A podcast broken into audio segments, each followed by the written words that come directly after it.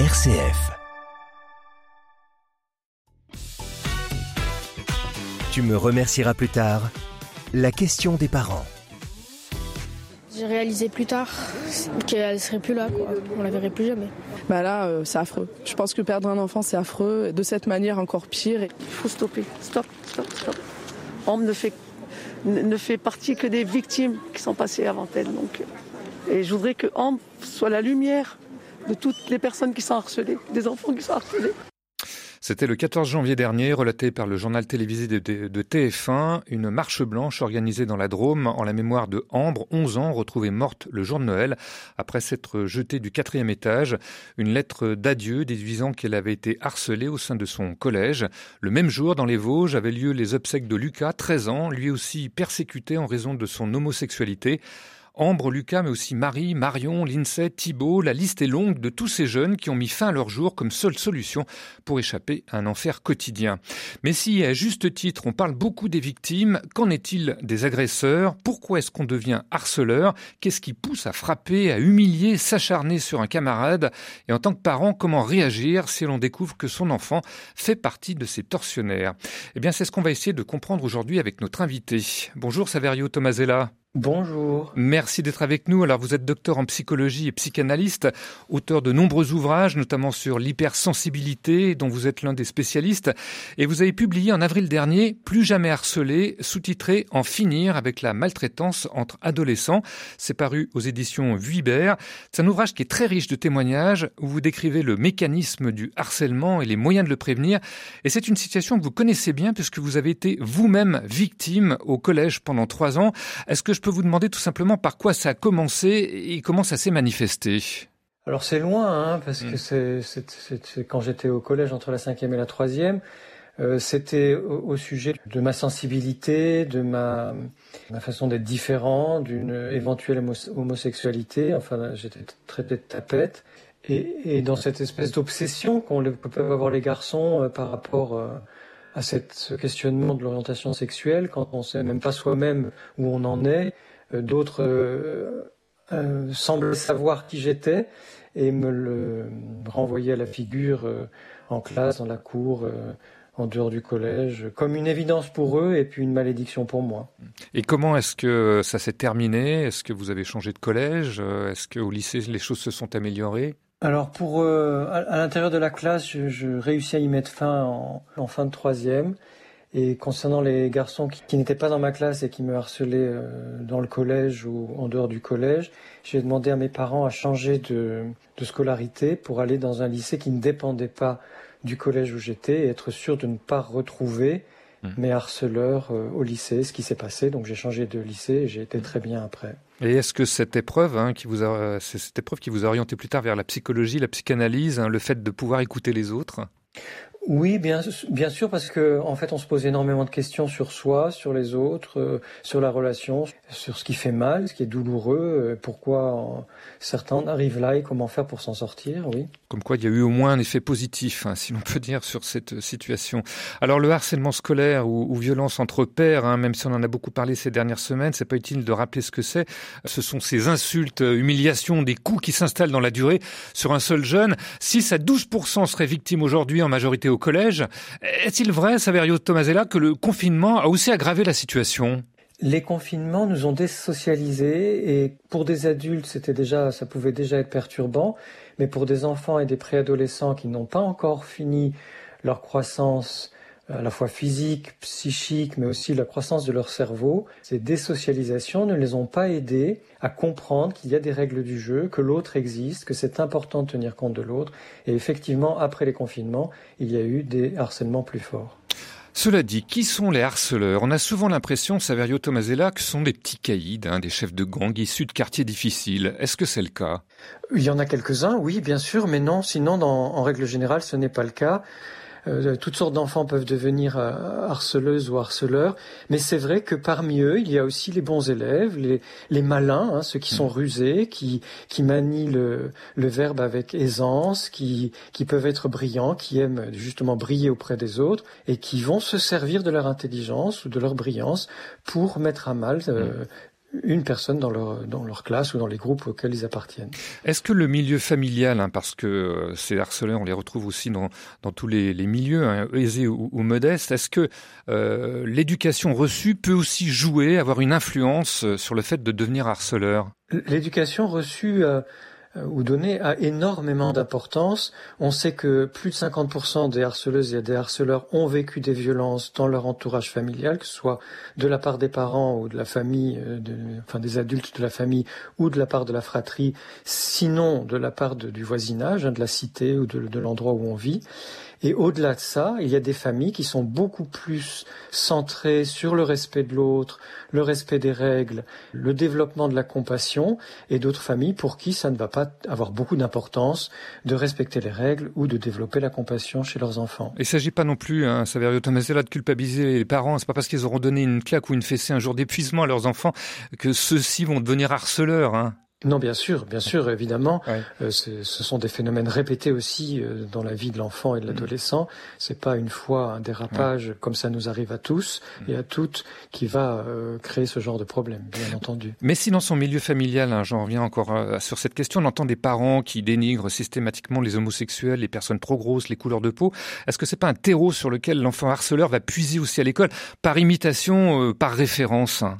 Tout à fait, et au-delà de ces rejets-là qui existent effectivement chez des parents qui ont du mal qui se sentent mal par rapport à certaines couleurs de cheveux, de peau, ou d'orientation sexuelle, de certaines personnes ou leur orientation sexuelle. Il y a aussi des parents qui ont plus de mal à accepter la différence sociale, religieuse, culturelle, et qui vont avoir des propos parfois de ras-le-bol, mais l'enfant ou le préadolescent vont les interpréter comme quelque chose de grave, surtout si le parent y met de l'émotion.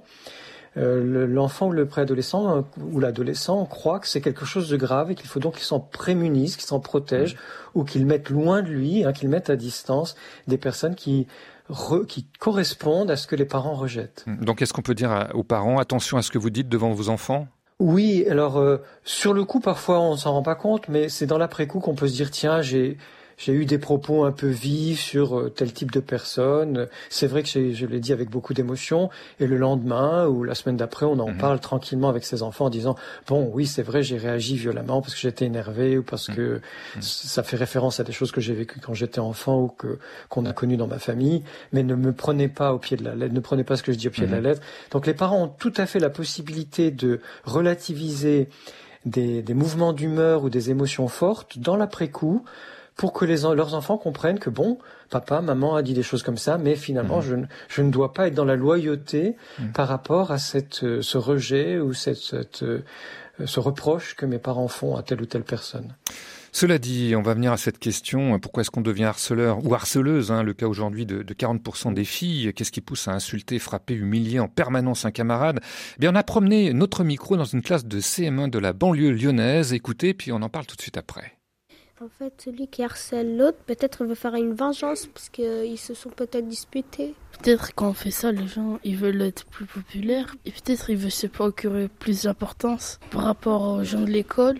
Parce que peut-être ils se trouvent drôles et pour avoir plus d'amis avec eux, donc ils font plus de choses méchantes avec les autres pour que comme ça, tout le monde rigole. Et celui qui fait la mauvaise action, eh ben, il est content de lui. Peut-être que ça leur fait plaisir d'agresser des camarades juste pour se faire remarquer. Parce que parfois, il y a ses copains qui le regardent, du coup, ils vont en faire plus. Ils aiment pas trop... Ce qui est différent. Oui. On se moque de sa coupe, on se moque de sa tête. Il sait pas très bien jouer parce que quelqu'un parle pas le français. Et... Ça l'amuse parce qu'il s'est peut-être habitué à se moquer des autres. Peut-être qu'il y a des autres qui se moquaient de la personne qui se moque des autres. Bah maintenant, il veut se moquer des autres, quoi. Voilà, harcelés, devenus harceleurs à leur tour. Alors justement, cette question-là, on va y venir. Comment vous réagissez à ce micro-trottoir, Saverio Tomasella ? Merci infiniment parce que c'est tellement juste, tellement impressionnant de vérité et de compréhension de ce phénomène, ce qui veut dire que les enfants déjà sont tout à fait capables de comprendre ce qui se passe et ça c'est rassurant. Une motivation de l'harceleur, si on détaille un petit peu plus ce qu'ils nous ont dit, c'est d'être populaire, de se faire remarquer. C'est vrai que comment vous l'interprétez, ce besoin de sortir du lot aujourd'hui ? Je pense qu'il y a toujours eu des enfants ou des adolescents qui aimaient ou qui avaient besoin d'être populaires et qui compensaient leur manque de confiance en eux ou une difficulté dans la famille en se disant au moins à l'école je suis populaire, je suis bien vu ou je fais rire les camarades, ou alors une façon aussi de compenser des mauvais résultats scolaires en étant au moins populaire dans la classe ou une partie de la classe. Mais ça s'est beaucoup développé avec ce côté de l'exhibition de soi, de la mise en scène de soi sur les réseaux sociaux, qui fait que il y a quelques années, tout de même, la valeur principale, c'était de réussir quelque chose à l'école. Alors ça pouvait être le sport, ça pouvait être la musique, ça pouvait être le dessin. C'était pas forcément les matières académiques ou alors l'amitié. Aujourd'hui, on a l'impression que la valeur partagée par la société et inculquée indirectement aux enfants et aux adolescents, c'est soyez populaires, faites-vous remarquer, créez du buzz, faites-vous voir sur les réseaux sociaux, ayez beaucoup d'abonnés ou de suiveurs. Et ça dévoie le développement sain de l'enfant et de l'adolescent. Qui explique, en dehors de ce côté populaire, qu'on s'en prenne à un camarade en particulier, parce qu'il y a différentes manières d'être populaire sans forcément verser dans le harcèlement. Dans votre livre, vous parlez de faille émotionnelle, qui est le point commun entre le harceleur et le harcelé. Faille émotionnelle, qu'est-ce que vous entendez par là, Saverio Tomasella ? La faille émotionnelle, elle désigne les émotions avec lesquelles nous ne sommes pas à l'aise et provoquer une espèce de désarroi ou de déstabilisation, voire de détresse chez les enfants ou les adolescents.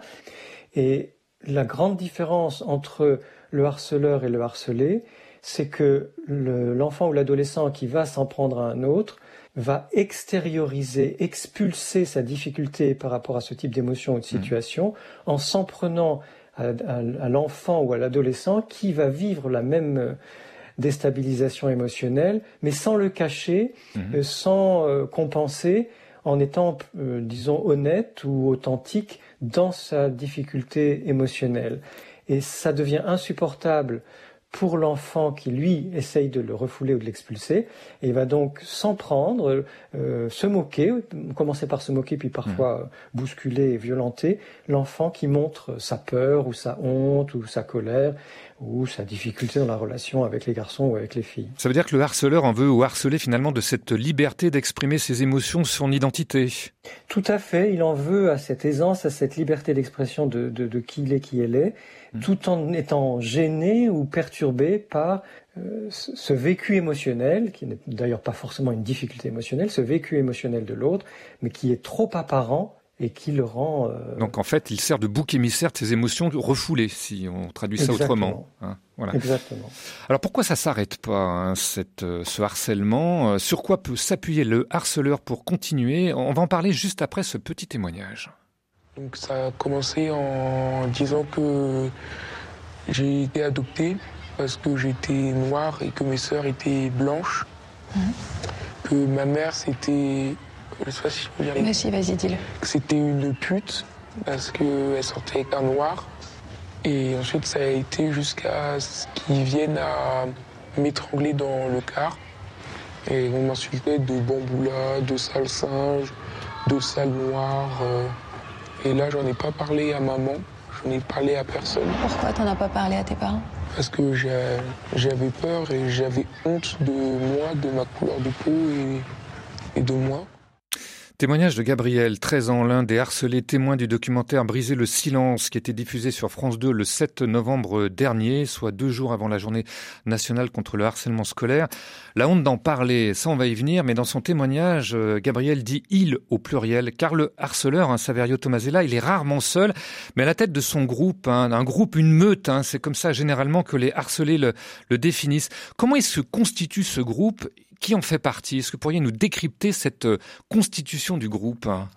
Alors, il y a déjà la constitution du groupe qui se fait naturellement entre personnes qui ont des affinités ou des repères, des croyances, une culture proche. Donc, ce groupe-là, il existe et il est très important pour les préadolescents et les adolescents parce qu'il permet de se sentir mieux que tout seul dans un moment où tellement de choses changent et où on ne sait pas trop qui on est, où on en est, où on va, qu'est-ce qu'on va faire et qu'est-ce qu'on va devenir. Donc déjà, le groupe, la meute, elle existe indépendamment du harcèlement. Et c'est à l'intérieur de ce groupe que va se constituer une espèce de locomotive de harceleurs, enfin de personnes qui vont mettre en place un rejet, soit d'un des leurs à l'intérieur du groupe, soit de quelqu'un qui n'est pas dans leur groupe mais qui fait partie de la classe par exemple, et qui en jouissent, parce que dans des témoignages des enfants tout à l'heure, ils disaient « ça leur fait plaisir ».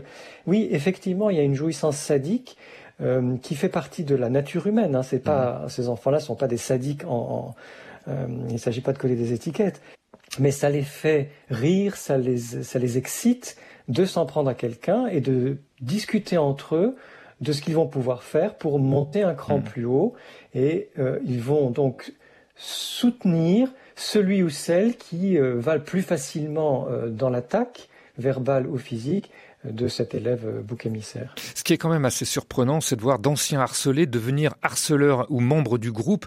Comment on peut l'expliquer, hein, sachant que la souffrance qu'on a eue d'être harcelé, on devient harceleur? Ça se passe à cause de la peur. La peur que ça recommence, la peur de souffrir de nouveau, la peur est plus forte que l'empathie. Surtout à cet âge-là, mais c'est le cas aussi chez les humains, et on le voit dans les phénomènes malheureux de guerre dont on parle beaucoup en ce moment. Quand nous avons peur, au niveau du cerveau, il y a quelque chose qui s'inhibe et qui nous empêche de sentir ce que l'autre ressent, et notamment quand nous l'attaquons, quand nous faisons quelque chose à son égard. Cette peur de souffrir ou d'avoir mal ou d'être de nouveau dans la honte d'être harcelé leur fait choisir à ces jeunes de devenir des harceleuses ou des harceleurs. Le harcèlement, ce qu'on remarque aussi, moi ça m'a beaucoup surpris, c'est que très souvent au départ, harcelés et harceleurs étaient très bons amis, avaient du plaisir à se retrouver, c'était même parfois des amis d'enfance. Comment on peut expliquer cette dégradation de relations qui va jusqu'aux agressions de l'ancien super pote ou de la super copine ? Oui, alors c'est très difficile à comprendre, et peut-être qu'on pourrait demander à des sociologues de se pencher sur ce phénomène qui semble un peu plus nouveau, c'est-à-dire que c'était rare dans les générations précédentes. Pourquoi ça se développe maintenant? Il est possible que dans les facteurs qui peuvent expliquer ce revirement, que l'un des deux, fille ou garçon, grandit moins vite, et pubère moins tôt, s'intéresse moins vite ou moins tôt à la sexualité génitale, hein, pas la sexualité affective des enfants, le fait d'être bien ensemble, de jouer ensemble, mais la sexualité, on va dire, adulte, le devenir de la sexualité adulte, et que donc on finit par mépriser quelqu'un qui était très sympa, avec qui on était en très bons termes, et avec qui on s'amusait bien, mais qui n'a plus les mêmes préoccupations, ou alors ça peut être des préoccupations par rapport au fait d'essayer de se saouler, ou de jouer à des jeux vidéo violents, ou de regarder de la pornographie. Il y a des enfants qui ne sont pas prêts à... Voilà, il y a une évolution différente, et on reproche à l'autre d'évoluer, mais pas soi-même. Si j'essaie de comprendre ce que vous nous dites, peut-être même une forme de jalousie, hein. Peut-être que l'autre a peut-être plus de succès auprès des filles ou des garçons, et que nous, on reste un peu dans notre coin aussi. Ça peut expliquer ça aussi. Ça peut exister aussi, bien sûr. On vit l'époque du virtuel, des tutos pour du rimel, Snapchat, dis-moi qui est la plus belle pour elle. Être aimée, c'est d'être likée. Donc elle s'entraîne devant sa glace à faire un selfie, filtre beauté, quelques cœurs sur sa photo, mais surtout des commentaires, des moqueries, des critiques, des insultes, des émoticônes pervers. Toute cette violence gratuite devient pour elle insupportable, donc elle éteint son portable et commet l'irréparable. Elle avait ce regard innocent qui n'attendait qu'à être aimé. Mais la vie fut autrement si fragile, tous ces mots ont fini par la briser. Toute cette violence gratuite devient pour elle insupportable, donc elle éteint son portable et commet l'irréparable. Extrait des paroles de Fragile de Soprano, une des chansons qui évoque le harcèlement scolaire. Vous pensez, Saverio Tomasella, que ce type de chanson peut avoir une influence sur la sensibilisation au harcèlement, ou c'est un peu illusoire, on considère simplement ça comme une chanson? Oh oui, je pense vraiment que les chansons et la culture en général peuvent avoir une influence favorable pour prendre conscience. En fait, c'est ça la question, c'est d'aider les enfants et les préadolescents, les adolescents à prendre conscience de la conséquence de leurs actes et de leurs paroles, alors qu'ils sont à un âge où leur cerveau n'est pas encore complètement développé, et ils ont beaucoup de mal à prendre conscience des conséquences de ce qu'ils disent et de ce qu'ils font. Donc plus il y aura des chansons comme ça, et plus elles seront répandues, elles seront écoutées et entendues, plus ça les aidera à comprendre ce phénomène. Saverio Tomasella, vous êtes notre invité expert du jour pour parler du harcèlement. Vous êtes psychanalyste, vous avez écrit également un livre très complet sur le sujet. Alors on disait avant cette page musicale que le harcèlement, ça implique une notion de répétition, de permanence. Pourquoi ça continue ? Qu'est-ce qui fait que ces agressions ne s'arrêtent pas ? D'où vient ce sentiment de toute puissance d'impunité du harceleur, si on essaye de continuer ce décryptage ? Je pense qu'il y a déjà le succès que ça marche. À partir du moment où on s'acharne sur quelqu'un, même si c'était quelqu'un qui avait une grande confiance en elle ou en lui, cette confiance, elle va s'effriter, elle va s'émousser, elle va diminuer, et on se sent effectivement puissant quand on pousse quelqu'un dans ses retranchements, et c'est grisant. Est-ce que paradoxalement, Saverio Tomasella, cette continuité d'agression, ça vient pas aussi de l'attitude du harcelé ? On entendait tout à l'heure Gabriel dire « j'ai honte et je me sens presque coupable de ma couleur de la peau ». C'est quand même frappant, entre guillemets, cette attitude de soumission. Oui, elle vient progressivement, elle vient pas au début, cette attitude de soumission. D'abord, il y a la surprise, il y a la sidération, et puis après, oui, il peut y avoir le fait que la peur, la honte, la douleur pousse à baisser la tête, à baisser les bras, hein. C'est-à-dire à ne pas savoir comment faire pour s'en sortir, pour se défendre. Et malheureusement, je parlais de sadisme tout à l'heure, et ça, toutes les études le prouvent, quand moins quelqu'un se défend, plus il risque de continuer à être violenté, parce que ça excite ce côté de domination, de faire mal à quelqu'un qui ne présente aucun danger finalement puisqu'il ne va pas riposter. Il y a aussi ce sentiment d'agression, d'impunité face à l'absence de réaction des adultes, des adultes qui minimisent la situation, qui n'interviennent pas, voire même pour certains qui ont peur aussi de certains harceleurs. Vous le dites aussi dans votre livre, ça c'est un phénomène qui existe aussi.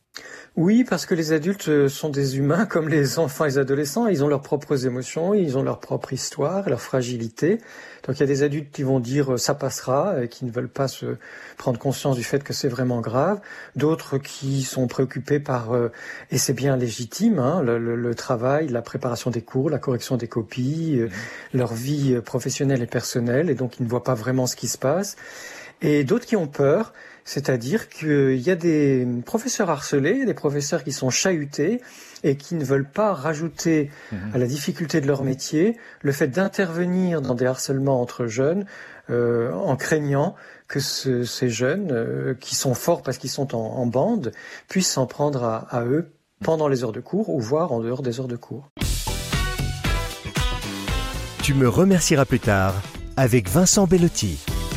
Alors cela dit, comment en tant que parent réagir quand son enfant est harceleur ou membre d'un groupe de harceleurs ? D'abord, comment le savoir ? Parce que c'est pas l'enfant qui va venir vous le dire. Alors, il y a des premiers signes qui peuvent venir d'un frère ou d'une sœur qui sont plus grands et qui vont s'en prendre à un frère ou une sœur qui sont plus jeunes. Et là, les parents ont besoin d'intervenir en disant « non, je t'interdis de faire ça ». De faire vivre ça à ta sœur ou à ton frère, et puis dans un second temps, de poser la question, mais est-ce que tu fais ça aussi avec d'autres personnes que tu connais, des camarades de classe, des amis ? Parce que l'enfant qui violente par des mots, ou qui se moque, hein, qui violente ou qui se moque par des mots ou par des gestes, est parfois lui-même dans une forme de désarroi par rapport à sa propre violence. Donc si les parents, ça peut être aussi, les parents sont témoins d'une difficulté ou d'un conflit entre deux amis, leur enfant et l'ami de leur enfant, de poser la question tranquillement, posément, à froid après, en disant mais est-ce que ça t'arrive souvent ou qu'est-ce qu'on pourrait faire pour t'aider, qu'est-ce que tu ressens dans ces moments-là, parce que ça aidera beaucoup plus l'enfant ou l'adolescent à comprendre sa violence ou ce besoin de s'en prendre à l'autre qu'un reproche, une critique, voire une punition. Mais quand il n'y a pas ces signes d'alerte, hein, qu'on ne les voit pas en tant que parent et que c'est le principal ou le proviseur de l'établissement qui vous convoque parce que votre enfant est soupçonné d'être l'auteur d'agressions répétées, on peut aussi tomber des nues. Quels sont les cas de figure qui peuvent se présenter ? Le plus souvent, c'est comme l'annonce d'une mauvaise nouvelle ou d'une maladie. Les parents n'y croient pas. Et c'est important que les parents entendent que c'est une réaction inévitable. Au début, on n'imagine pas que son enfant soit capable de ça. Donc, laissons le temps, cette réaction de surprise et de refus, voire de déni. Voilà, ça va durer quelques heures, quelques jours. Et une fois qu'on aura vécu ça et qu'on sera capable d'envisager que notre enfant a peut-être des comportements qui ne sont pas favorables à la sociabilisation dans son établissement ou avec certains de ses camarades, de lui poser des questions simples, factuelles, et de chercher à comprendre avant de prendre position. Prendre position en disant non, je ne suis pas d'accord, je souhaite que tu arrêtes de faire ça, mais comment puis-je t'aider ? C'est-à-dire, il ne s'agit pas simplement de dire ce n'est pas bien, il s'agit d'abord de comprendre ce qui se passe et après de dire je vais t'aider parce que je sens bien que pour toi ça doit être difficile. Qu'est-ce qu'on peut faire pour que tu arrêtes de violenter tel camarade ou de te comporter de telle façon? Lui faire la morale, lui dire que ça se fait pas, voire le punir, interdire de sortie, interdit de portable aussi, pour vous ça sert à rien? Bon, les punitions, ça sert pas à grand-chose. Alors si, ça marque le mécontentement, ça pose une limite, donc pourquoi pas. Mais attention, déjà de pas en abuser, que ce soit pas fait comme une violence, parce que sinon l'enfant ou l'adolescent qui se sent violenté va vouloir se venger d'une façon ou d'une autre, et souvent ça va pas se venger contre ses parents, il va se venger contre le camarade en question ou la camarade. Donc ça fait qu'aggraver les choses. Oui, ça fait qu'aggraver les choses. Il vaut mieux essayer de comprendre, et même si c'est difficile à comprendre, hein, attention, hein, je dis pas oui, que ce sont des situations faciles. On disait des parents surpris, mais c'est vrai qu'il peut y avoir aussi des parents qui, paradoxalement, éprouvent peut-être une forme de fierté. Après tout, mon enfant, c'est un battant, il sait s'affirmer. Est-ce qu'on retrouve encore ce genre de réaction ? Bien sûr, c'est une culture qui est très partagée, qui est très répandue, hein, où les parents préfèrent effectivement que leurs enfants soient durs, que leurs enfants se fassent respecter, voire que leurs enfants soient des dominateurs, qui soient plus du côté de l'attaquant que de l'attaqué, et donc vont soit à demi-mot, soit vraiment de façon très explicite, les féliciter de se comporter en se débrouillant bien dans la vie et en montrant qui ils sont. Alors, quelle solution pour faire cesser ces agressions ? On a commencé déjà un petit peu à en parler. On a aussi demandé leur avis à notre classe de CM1. Écoutez. On peut aller voir les professeurs et aussi on peut faire la médiation. Là, il y a une première personne qui explique sa façon et la deuxième personne, elle explique son autre façon. Et s'expliquer entre eux deux ou eux trois. Et ensuite, on peut se pardonner. Est-ce qu'il faut, à votre avis, que la personne qui a agressé quitte l'établissement et aille ailleurs ? Oui, pour qu'il arrête de dire des gros mots, il arrête d'embêter les gens. Il faut pas qu'il sorte de l'établissement, mais il faut qu'il se calme. Mais s'il refait ça dans un autre établissement ou dans un autre pays... Est-ce qu'il faut le mettre en prison ? Il ne faut pas le mettre en prison parce que c'est pas quelque chose de vraiment dangereux. C'est juste les plus de 16 ans qu'il faut mettre en prison. Non, il ne faut pas le mettre en prison. On pourrait choisir une autre punition. Par exemple, il va au coin. Il faut qu'il pardonne la personne qui l'a fait du mal. Il faut qu'il devienne ami, ça. En fait, il faut que l'harceleur qui comprend qu'est-ce que ça fait d'être harcelé. Il faut qu'il se mette à la place de celui qui se fait harceler et il comprendra. Tu penses qu'il arrivera à se mettre à la place ? Non, je pense pas. Je pense plutôt qu'il va rester un peu et après, non, il va recommencer. Mais je sais pas trop. Tu me remercieras plus tard, RCF. Voilà, léger doute sur le repentir de l'harceleur. Est-ce que vous confirmez, Saverio Tomasella, que très souvent, justement, les harceleurs n'ont pas conscience de la portée de leurs actes et c'est là, justement, d'où vient le problème ? Oui, tout à fait. Hein, c'est ce manque de prise en compte de ce que vit l'autre, hein, donc ce manque d'empathie qui va être vécu au moment du harcèlement, juste après. Mais parfois, quand ces jeunes deviennent adultes, ils ont des remords, hein, ils ont une forme de repentir, ils regrettent ce qu'ils ont fait, mais c'est malheureusement beaucoup trop tard. Comment leur faire prendre conscience justement de la portée des conséquences de leurs actes ? Alors il y a une méthode dont vous parlez beaucoup dans votre livre et qui d'ailleurs fait partie du programme national phare, un phare pour désigner programme de lutte contre le harcèlement à l'école, c'est la méthode dite de préoccupation partagée. En quoi ça consiste ? Justement, la méthode de la préoccupation partagée vise à faire naître cette empathie chez les élèves qui sont harceleurs ou témoins. Donc ça se passe dès qu'on connaît un cas de harcèlement dans le collège ou le lycée, une cellule dédiée à cette méthode, donc une cellule d'adultes, un groupe d'adultes, va prendre en main cette situation. Un des adultes va recevoir longuement l'enfant ou l'adolescent qui est harcelé pour que cet enfant et cet adolescent puissent expliquer tout ce qui se passe pour lui, comment ça a commencé, qu'est-ce qu'il ressent quand il est harcelé, qu'est-ce qu'il pourrait mettre en place pour que ça s'arrête. Et juste après, un autre adulte, faut pas que ce soit le même, un autre adulte va recevoir pour quelques minutes des entretiens extrêmement brefs, les élèves qui sont supposés être les harceleuses ou les harceleurs et quelques témoins en leur disant « Je suis très préoccupé par ce qui arrive à Antoine ou à Marie. Qu'est-ce que vous en pensez ?» Certains élèves vont reconnaître qu'effectivement il y a des violences ou des moqueries. Dans ce cas-là, on leur dit « Qu'est-ce que vous pourriez faire pour que ça s'arrête ?» Les jeunes proposent des solutions et on leur dit « Dans quelques jours, on se revoit pour que vous nous disiez ce que vous avez pu mettre en place, est-ce que vous avez pu mettre en place ces solutions ?»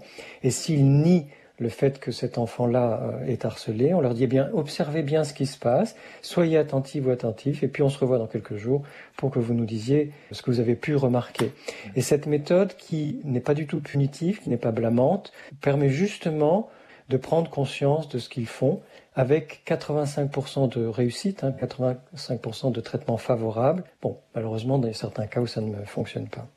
Justement, quelle solution si le harceleur continue ses actes d'agression? On en a eu un écho lors de la présentation du plan interministériel contre le harcèlement. Écoutez. Face aux auteurs, nous voulons des sanctions rapides en classe comme sur les réseaux sociaux. Ainsi, depuis cette rentrée, c'est désormais l'élève harceleur qui doit changer d'établissement. Pour moi, c'était très important de prendre cette règle. C'est un décret que j'ai signé quelques semaines après être arrivé au ministère de l'Éducation. Parce que je considère que la peur doit changer de camp, que la honte doit changer de camp. Et là, depuis la rentrée, il y en a plusieurs dizaines qui ont dû changer d'établissement parce qu'ils harcelaient un camarade. Et ça, pour moi, c'était très important. C'est aussi une question de justice.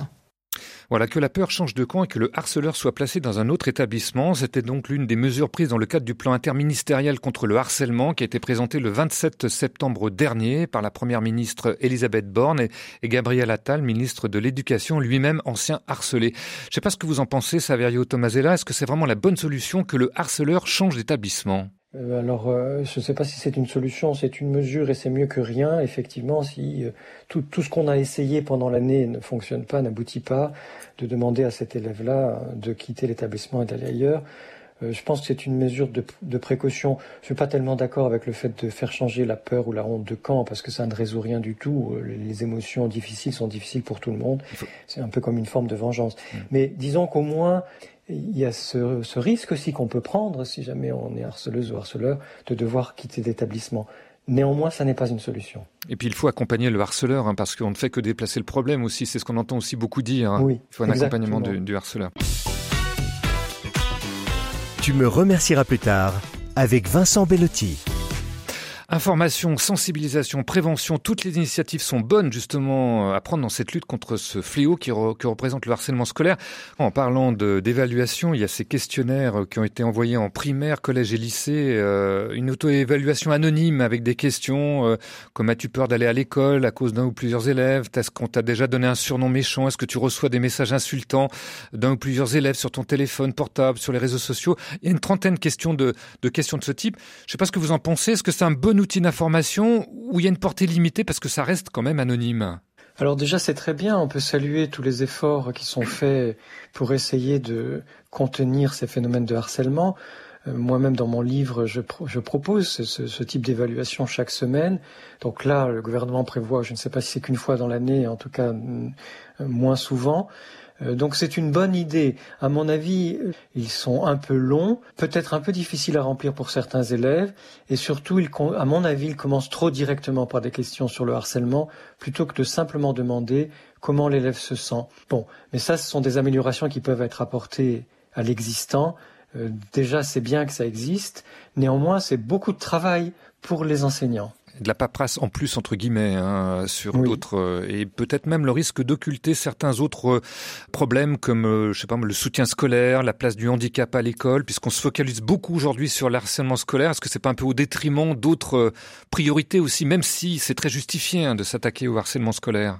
Oui, c'est vrai que ce serait important de parler de toutes les difficultés vécues dans les établissements scolaires, donc aussi la déscolarisation, les difficultés liées à l'échec scolaire, comment mieux aider les enfants porteurs de handicap, etc. Une affaire à suivre. En attendant, on peut toujours appeler les deux numéros mis en place, le 30-18 pour aider les jeunes en cas de cyberharcèlement et le 30-20 pour le harcèlement scolaire. Alors c'est vrai qu'on a eu beaucoup l'occasion ces dernières semaines d'écouter le récit de personnes victimes, beaucoup plus difficile par contre d'entendre le témoignage de harceleurs. Le journal Le Monde a pourtant lancé un appel en ce sens. Il a publié tout récemment des témoignages d'anciens harceleurs. Et ce qui ressort, c'est la culpabilité, la honte, le désir de réparer, le fait de ne pas avoir eu conscience des dégâts causés par leur attitude. Un traumatisme d'ailleurs qui perdure des années plus tard chez leurs victimes. Mais on se pose la question, comment est-ce qu'on peut réparer des années plus tard ? Alors déjà, si on est encore en contact d'une façon ou d'une autre avec la personne qu'on a persécutée, on peut lui écrire ou lui téléphoner, essayer de la voir. Sinon, on peut le faire symboliquement, c'est-à-dire écrire une lettre et lui demander pardon. Tout simplement, vous pensez que ça suffira ? Ah, suffira non, probablement pas. Et à mon avis, on a besoin d'une thérapie pour pouvoir se libérer de tout ça. Mais ce sont déjà des premiers gestes qui peuvent énormément soulager.